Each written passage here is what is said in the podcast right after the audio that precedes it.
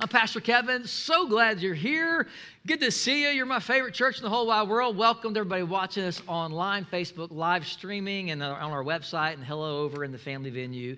We're in a at the end of a series. This has been my favorite series of the year so far, except for maybe January when we did breakthroughs of the Bible but I've loved this BYOB, bring your own Bible, because we've talked about why the Bible, not some other book, uh, some other system of thought. And then we ask the question how do we know that the Bible is reliable and that it hasn't been changed or manipulated over the centuries to, by people to make us behave in a way that they want us to, right? How do we know that it's accurate? And we thoroughly covered that we talked about how that even secular scholars from Yale, which is not a bastion of conservatism by any means, have confirmed that the Bible is 99.6% accurate. Of course, it's 100% accurate. They're, they're allowed, I guess, 0.4% error, margin of error. But nonetheless, we've discovered that the Bible is historically accurate, it is theologically accurate, philosophically accurate, it is archaeologically accurate. In fact, there has never been an archaeological discovery that has disproved the Bible. In fact, the contrary, they have all proven the Bible. So you can read it with confidence.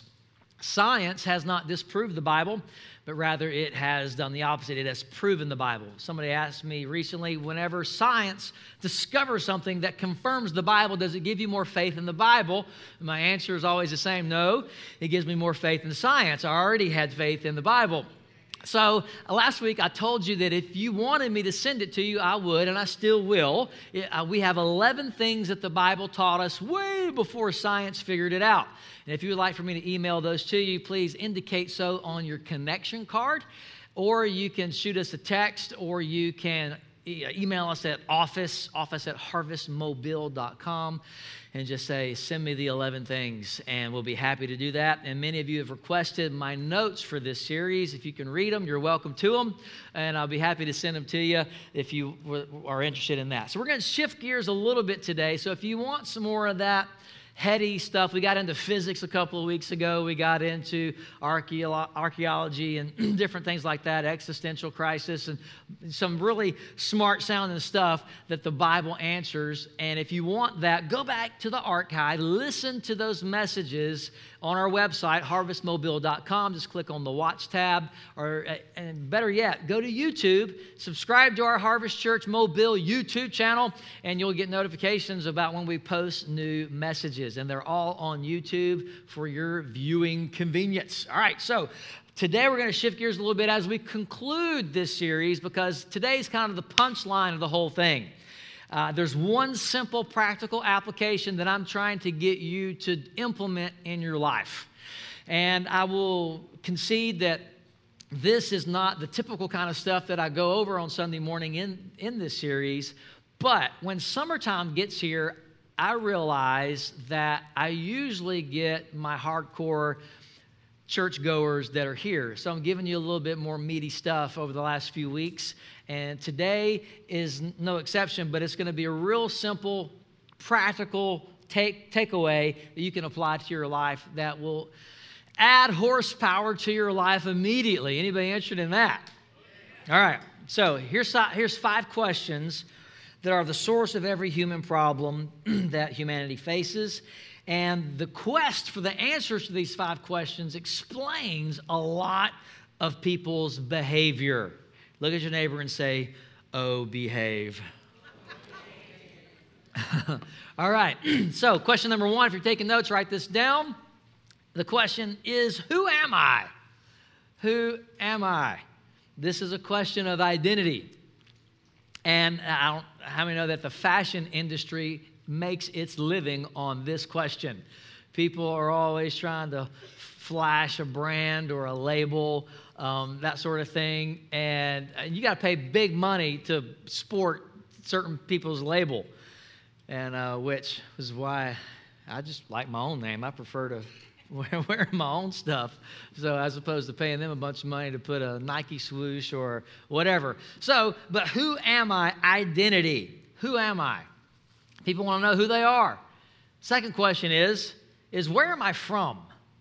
Where am I from?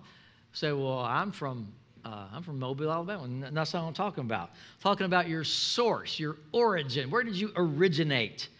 And by the way, I'm not talking about your ethnicity here. you can never find out who you are until you find out where you're from. Oh, my ancestors are from Africa, or my ancestors are, are, are uh, American Indian, or my ancestors are from. No, no, no. That's what I'm talking about. I'm talking about before that. Because we are all one race, the Bible says. We all came from one man. You trace this back far enough, you get to the boat or the garden. Okay? So we're all related. I know it's kind of weird, but it's also kind of cool. Somebody asked me not long ago, said, What do you believe about interracial marriage at your church? I said, Oh, we don't believe in interracial marriage because um, we're all one race. There's no such thing as interracial marriage. You know, so you know what science is telling us now? That we're all different shades of the same color. So there's, there's one color on the planet. Say, wait a minute, that's not true. Yeah, it is. We're all the same color, just different shades. That's what science is telling the secular science is telling us now. I mean, you cut us, we bleed the same, we got the same DNA, we're all the same. So we don't believe in interracial marriage because there's no such thing. You marry whoever you want to. You better like them. Now, we don't believe in interspecies marriage. That's kind of weird, sick, gross. All right? So nobody's busting up in here with their, you know, fiance who's a gorilla or something like that. I mean, maybe metaphorically, but that's beside the point. You can go to counseling for that. But anyway, so the question is, is who am I? The second question is, is where am I from? Where, where are you from? We'll talk about that in a second. Here's question number three. Why am I here? Some of you are asking that right now. Why am I here? I'm, oh, somebody said, I'll buy you lunch if you go to church with me. Or you wanted to hear the grand finale of BYOB. Some of you are here because you're like, I want to go to a church that does a sermon series called BYOB. I think that's just totally irreligious, and I love it. So, so I'm glad you're here. Or maybe you're here because you have questions about the Bible and you want to find some answers. And the question is, why am I here? In other words, what is your purpose? What's your purpose? And I want you to know that you have one, that God has designed a purpose for you. You're not here by accident. Why am I here? Question number four is what can I do? What can I do? Your potential. You have potential. Skill is learned, gifts are given. And most people are living way below their true ability. You think that's true? They have way more in them than they are tapping into. you have way more in you than you're tapping into. And I think our educational system is a big part of that problem, but I will not get on that soapbox today. But I will just say this that their exams cannot test your potential. They're not capable of testing your potential. I know because I didn't do so well on those exams. they did not test my potential, that's for sure. So, what can I do? And then finally, question number five is where am I going? Where am I going? What's my destiny? What's my, of course, your eternal destiny, but what's your destiny here on planet Earth while you're here? All right, couple of foundational things. Every human is wired for success. I think I would go so far as to say every human in their core wants to be successful. Nobody wants to be a failure. You know, like that sailor who got born to lose on his arm, and, and when they asked the, uh, the, the Chinese tattoo artist, when the guy walked out, he goes, Did a lot of people get that tattoo? And he says, Oh, yeah. Uh, he, but he have tattooed on mine before tattooed on arm. Born to lose. But we're not born to lose. You're actually born to win. You're wired for success. And on, in your core, you want to succeed. And the Bible is actually, a, among other things, a guidebook to success but a certain kind of success. What kind of success is that? It's called good success. How many know that uh, not all success is good? You can succeed at the wrong thing. You can climb the ladder of success only to find that when you get to the top, it's leaning against the wrong wall. So, what, how do you define success? I define it this way. My personal Uh, definition is, is when you discover your destiny and then you make progress towards fulfilling it, that's success. You're succeeding. And then when you fulfill it, you've succeeded. So you, when you find out why God put you here, and then you, be, then you be about doing it. The Bible says in Joshua chapter 1 and verse 8, this book of the law shall not depart out of your mouth. Whose mouth? That's right, your mouth. Not your preacher's mouth, not your praying wife's mouth or your praying grandfather's, your mouth.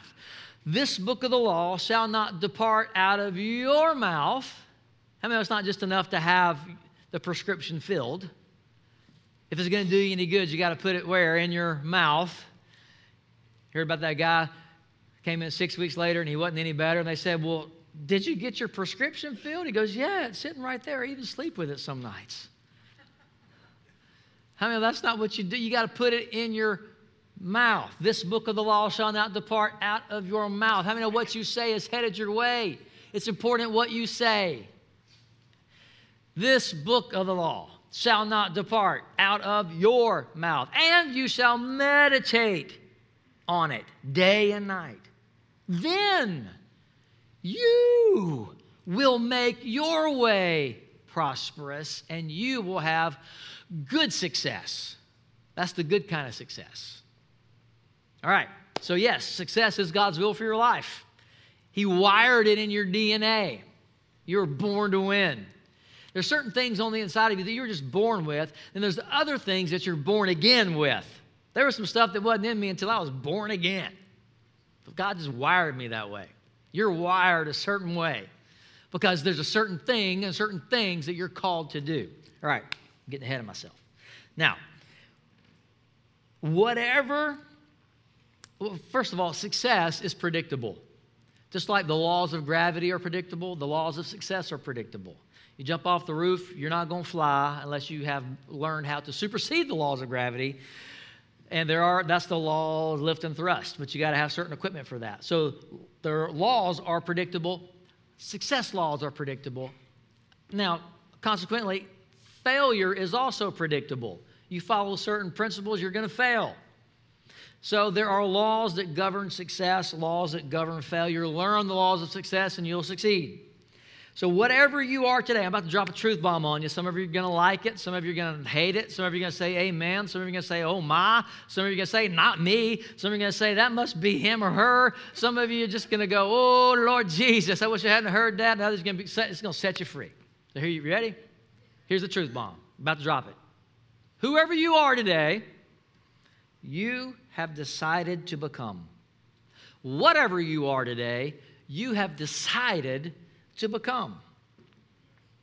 So, from this moment forward, decide to take 100% responsibility for who and what you are. I'm writing a book, and I haven't decided the title of the book yet, but one of the chapter titles is The Blame Game. So today, I'm inviting you, challenging you even, if you can handle it, to stop playing the blame game and to take charge of your life, to take responsibility for who and what you are. And if you don't like who and what you are, that's, that's, that's good. It's good news. You can decide to be something else starting right now. You don't have you can decide to not be in debt, you can decide to not be overweight, you can decide to be healthy, you can decide to have a great marriage, you can decide to have a good relationship with your children or your grandchildren. Now, you can't control other people. Other people have a part to play in their part, but as far as you're concerned, your life, you can be healthy and prosperous and happy, disciplined. You can be who you want to be. Can I get an amen? So we're going to quit blaming other people for the state we're in, and we're going to take responsibility and we're going to make different choices. Isn't that right? So, God, here's some more good news God Himself is committed to your success. I'm, I'm going to get a little closer to y'all. I don't think you can hear me real good. Is this on? God Himself is committed to your success. And let me tell you why. Because it's good advertising for Him. Your success is good for God. In other words, he needs you to succeed. It's good for his reputation. Every product manufacturer, they put their name or their image on a product when it's finished, right? Mercedes, Prada, whoever your FUBU, whoever your brand is, Penguin. Anybody Penguin fans out there? Yep, I'm the only one. My kids say, Dad, that's old man clothes. You can't wear those. But I like them. Anyway, um, Armani. I also like Armani. This is, this is Armani t shirt I have on.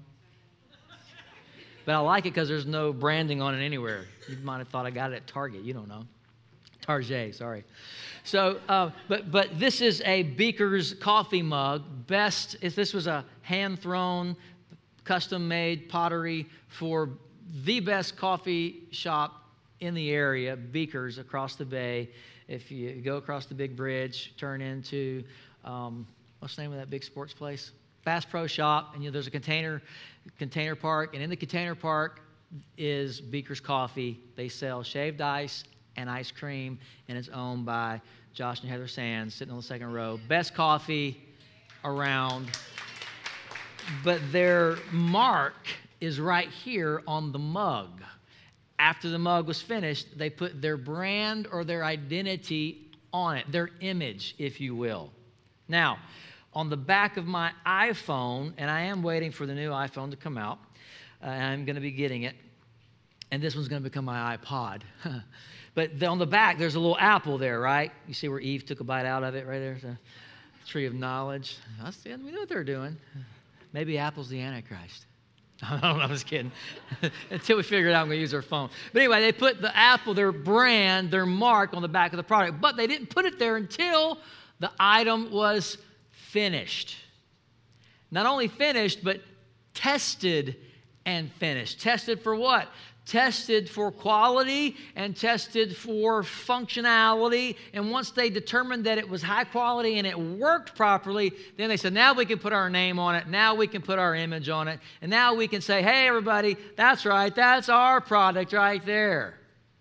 Because if it doesn't work, in fact, some companies spend millions of dollars to recall certain items to bring them back, to repair them before they give them back to the customer. Why?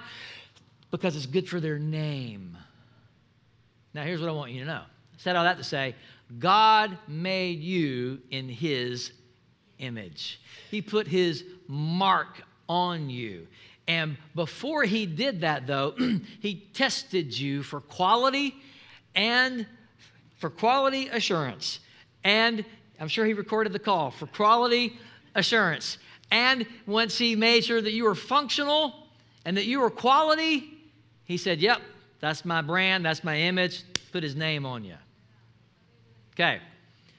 Now, when you open the box of like a, a, a new, I wish I'd have brought a box of iPhone in here. You take the little box off, and right on top, the first thing you see, before you see the phone and everything, there's a little book. You peel that book out, and I have a, this is actually an owner's manual to a, a vehicle, but you pull that little book out, and the book begins to tell you all the amazing things that your phone can do.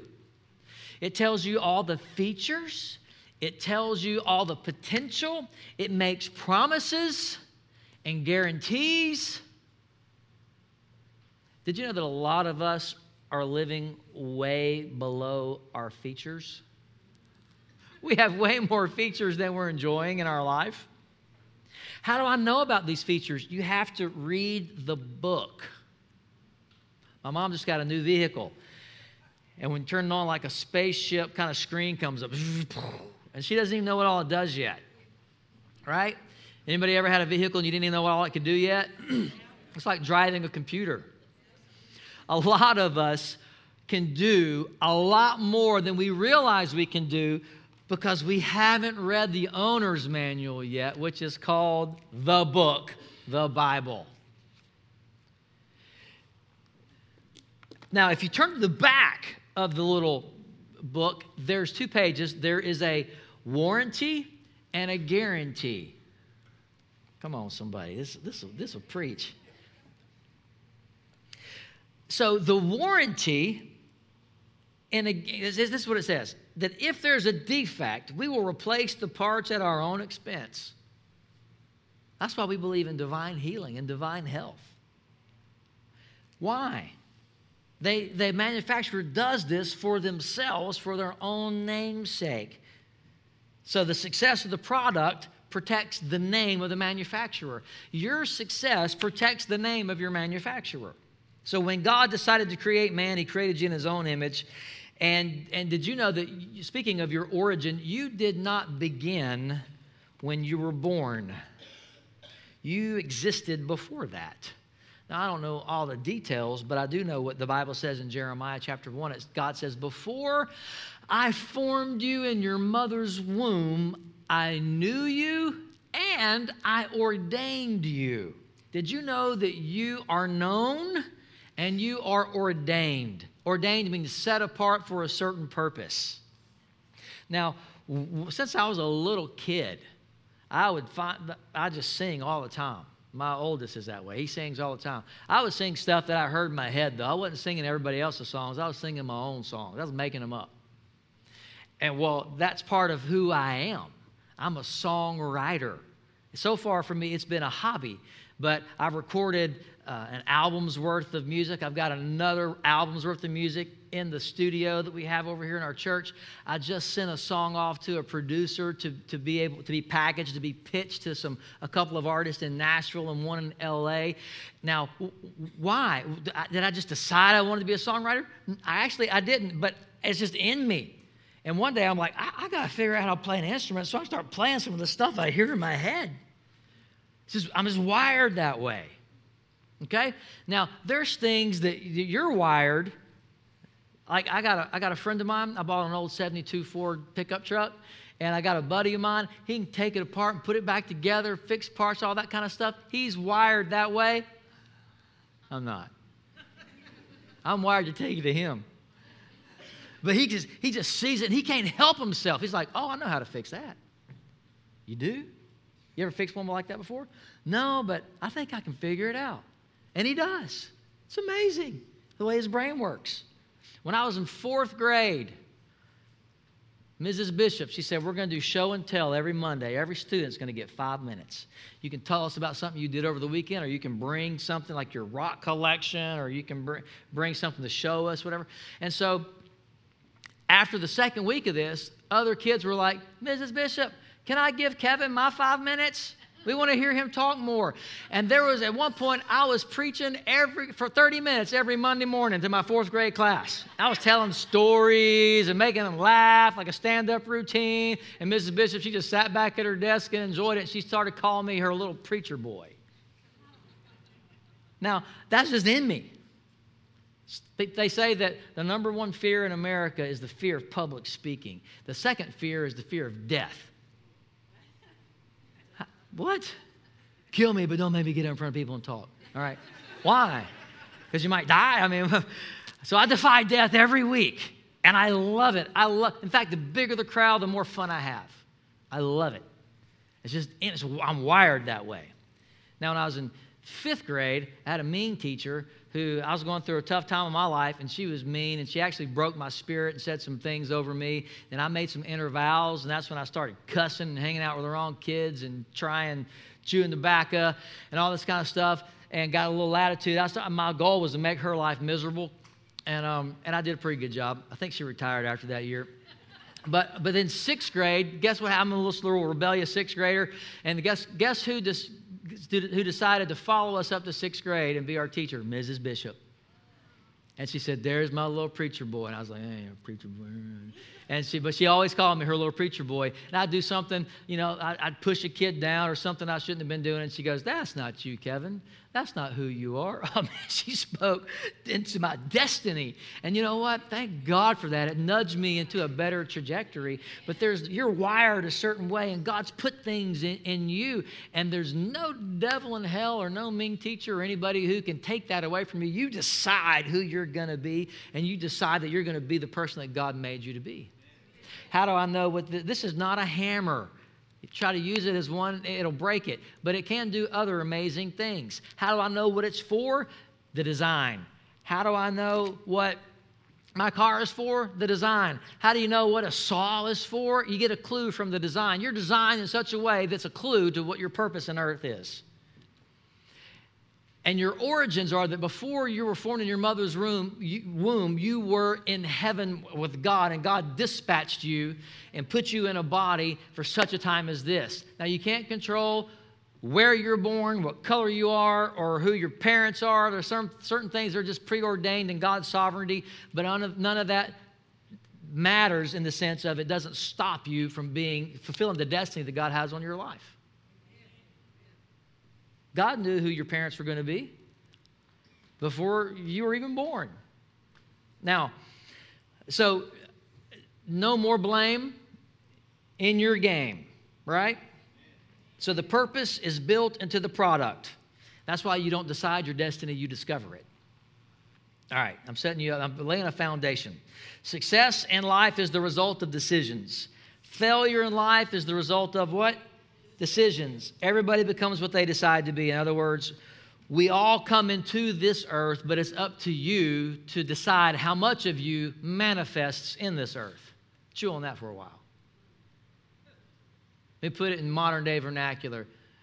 Do you, boo? the world needs you. Now, here's the sermon in the sentence today. We're going to look at a couple of verses and go. John the Baptist, Jesus, the boy king Josiah. They all had incredible callings and potential locked on the inside of them, but it wasn't until they read the owner's manual that they discovered who they were and released that potential into human history. So let's talk about John the Baptist. John chapter 1, verse 19. This is the testimony of John. When the Jews sent priests and Levites from Jerusalem to ask him, Who are you? Verse 20, he confessed and did not deny, but confessed, I am not the Christ. And they asked him, What then? Are you Elijah? He said, I am not. Are you the prophet? He said, Nope. How it's good to know who you're not?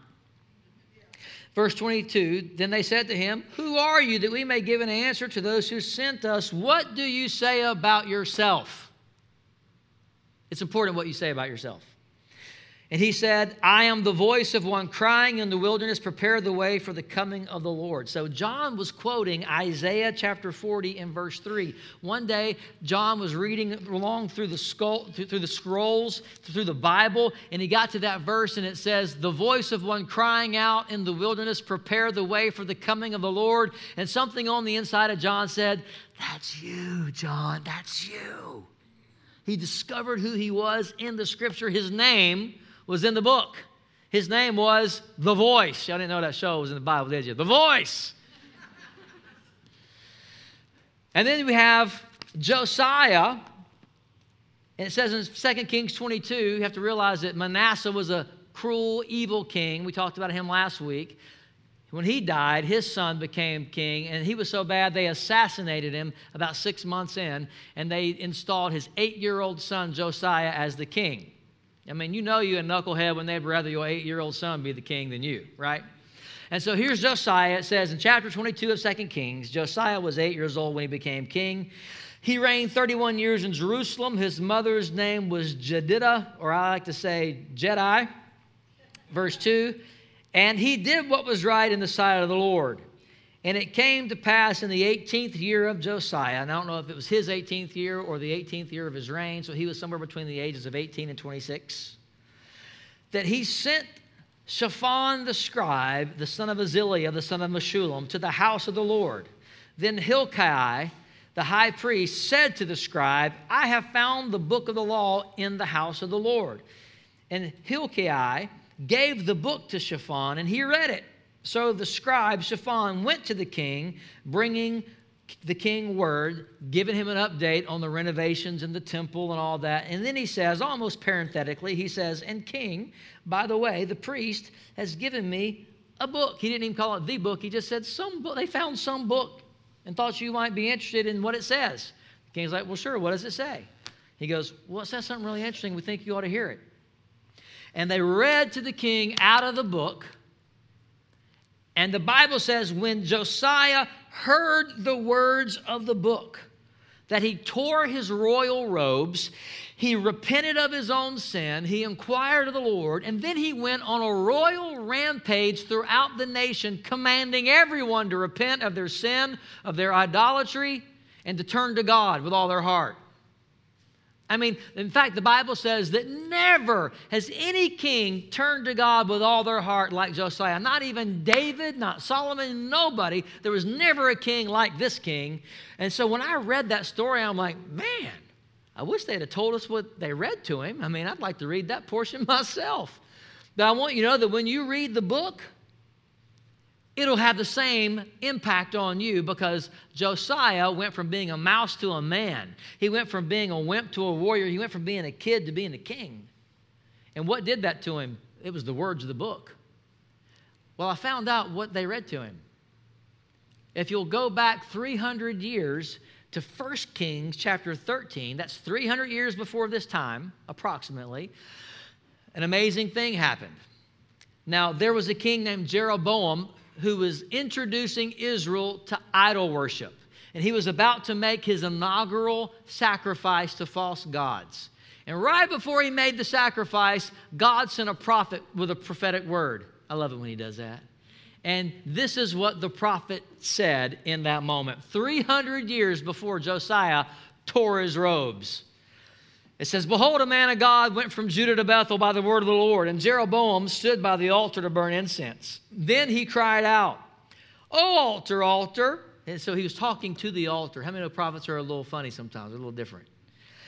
Thus says the Lord Behold, a child, Josiah by name, shall be born to the house of David, and on you he shall sacrifice the priests of the high places who burn incense on you, and men's bones will be burned on you. And he gave a sign that same day, saying, This is the sign which the Lord has spoken is true. The altar will split apart, and all the ashes shall be poured out. So he's talking to the altar. And he says, 300 years from today, there's a kid that'll be born, and his name will be Josiah, and he's going to undo all this idolatry. He's, in fact, he's going to take that false priest and he's going to sacrifice you on this altar. And as a sign that what I'm saying is true, I command this altar to split in half and spill out all of its ashes, and it split in half, and it spilled out all the ashes. And the king was so angry, he stretched out his hand, and he says, Arrest that man. And as he did, the Bible says his hand withered. And the fear of God came upon him. And he goes, Oh, man of God, please be merciful to me. Please pray for me that I'll be healed. And he did. And, and God restored his hand. It was a sign and a wonder. That, that day in Josiah's throne room, they said, King, we got something you need to hear. This is, sorry for the dust, but this is about 300 years old. King, your name is in the book. And it says that you're going to do some stuff. And guess what? When he heard his name, he got up and he went and did the stuff. Here's what I want you to see today your name is in the book. How do you find it? Real easy. You start reading the book. I wish I had time to tell you that, you know, Jesus, he found himself in the book.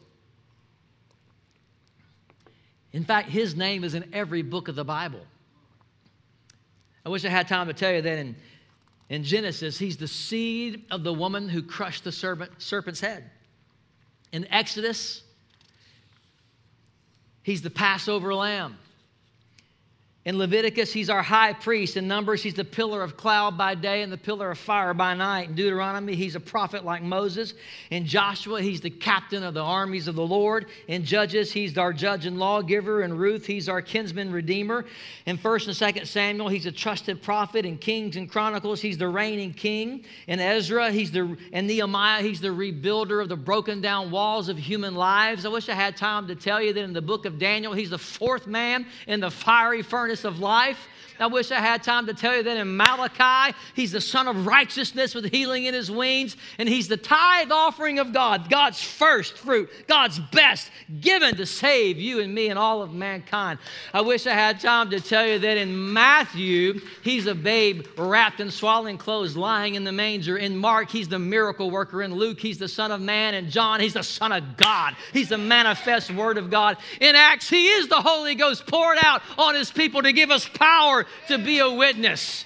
In all the writings of Paul, he's God's perfect doctrine. In first in hebrews he's the he's the same yesterday today and forever. In first second and third john he's our prosperity. He's the perfect love of god that casts out all fear. In jude he's the one coming with 10000 of his saints. And in revelation he's the first the last the alpha the omega the beginning and the end. He's the king of kings the lord of lords. He's the commander of all time of all eternity and he will come to judge all people. He's in every book of the bible his name is in the book. And when he was born, as he grew, he read the book. And as he read the book, he found himself. He told his disciples on the road to Emmaus, he said, All the law and the prophets, they speak of me.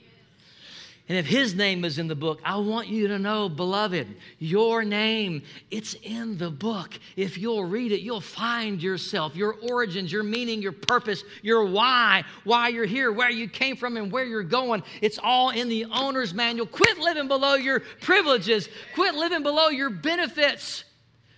Quit living below all that you're capable of. Read the book. Find out who you are and begin to tap in. You know, they say we only use about 10% of our brain. You know how you be a genius? Use 11%. That's what I'm trying to do. I want to use more than that, but you are capable of more than you think you are because you are a child of the Son of the living God. You are a daughter of God. You're the bride of Christ. You're the head, not the tail. You're above, not beneath. You can do all things through Christ who strengthens you. You are the righteousness of God in Christ Jesus. Woo! If you just knew who you were, you'd live different. You'd walk different. You'd talk different. You'd have different. You'd do different. You would not cower in the face of disease or you would not let fear bind you. You'd be a water walking, miracle talking. You'd be a powerhouse because that's who you really are. You'd say, My daddy is the king of the universe. There ain't nothing too hard for my God, and He's my daddy. He loves me, and it's His good pleasure to give me the kingdom. He takes pleasure in the prosperity of His servants and of His sons and His daughters. That's me. Your name is in the book. So here's your practical take home that I promised you today. Here's what I want you to do that will change your life immediately and add horsepower to your life virtually overnight. I want you to go home and I want you to read the book. Read your owner's manual. Find out who you are, who you really are. You're not who they say you are, that you're not who your parents told you you were. Oh, you'll never amount to anything. You're going to end up in jail. No, that's not who you are. Let me, tell you, let me tell you who your daddy says you are. He says you're the apple of his eye, and you're a blessing going somewhere to happen. If you want to find out who you are, read your owner's manual. Your na- Wouldn't it be cool? I think one day when we get to heaven, we'll find out there's some sort of code that your name is actually really in the book. It's like the, it is the book of life. How cool would that be? Will you bow your heads today? I want to pray for you. Father, I pray that you would put an insatiable appetite in the hearts of my church. Let them be hungry for your word and thirsty for your spirit.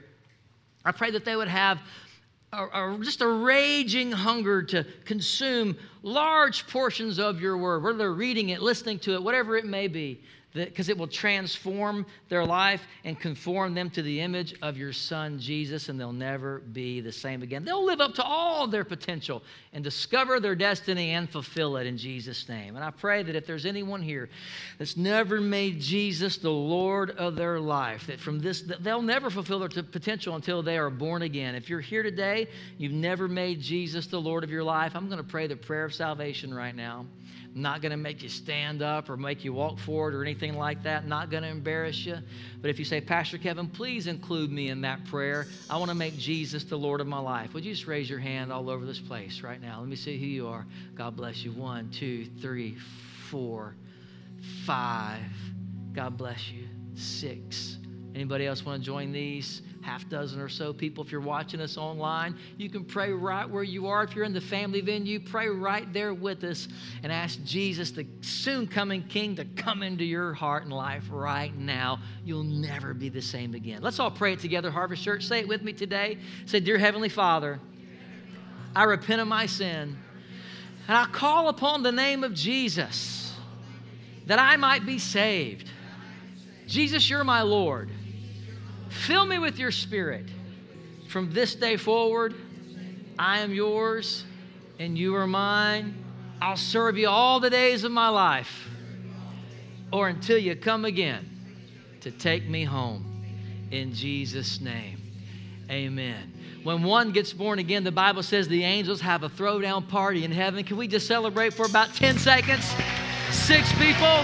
Hallelujah. Welcome to the family. That's what it's all about right there.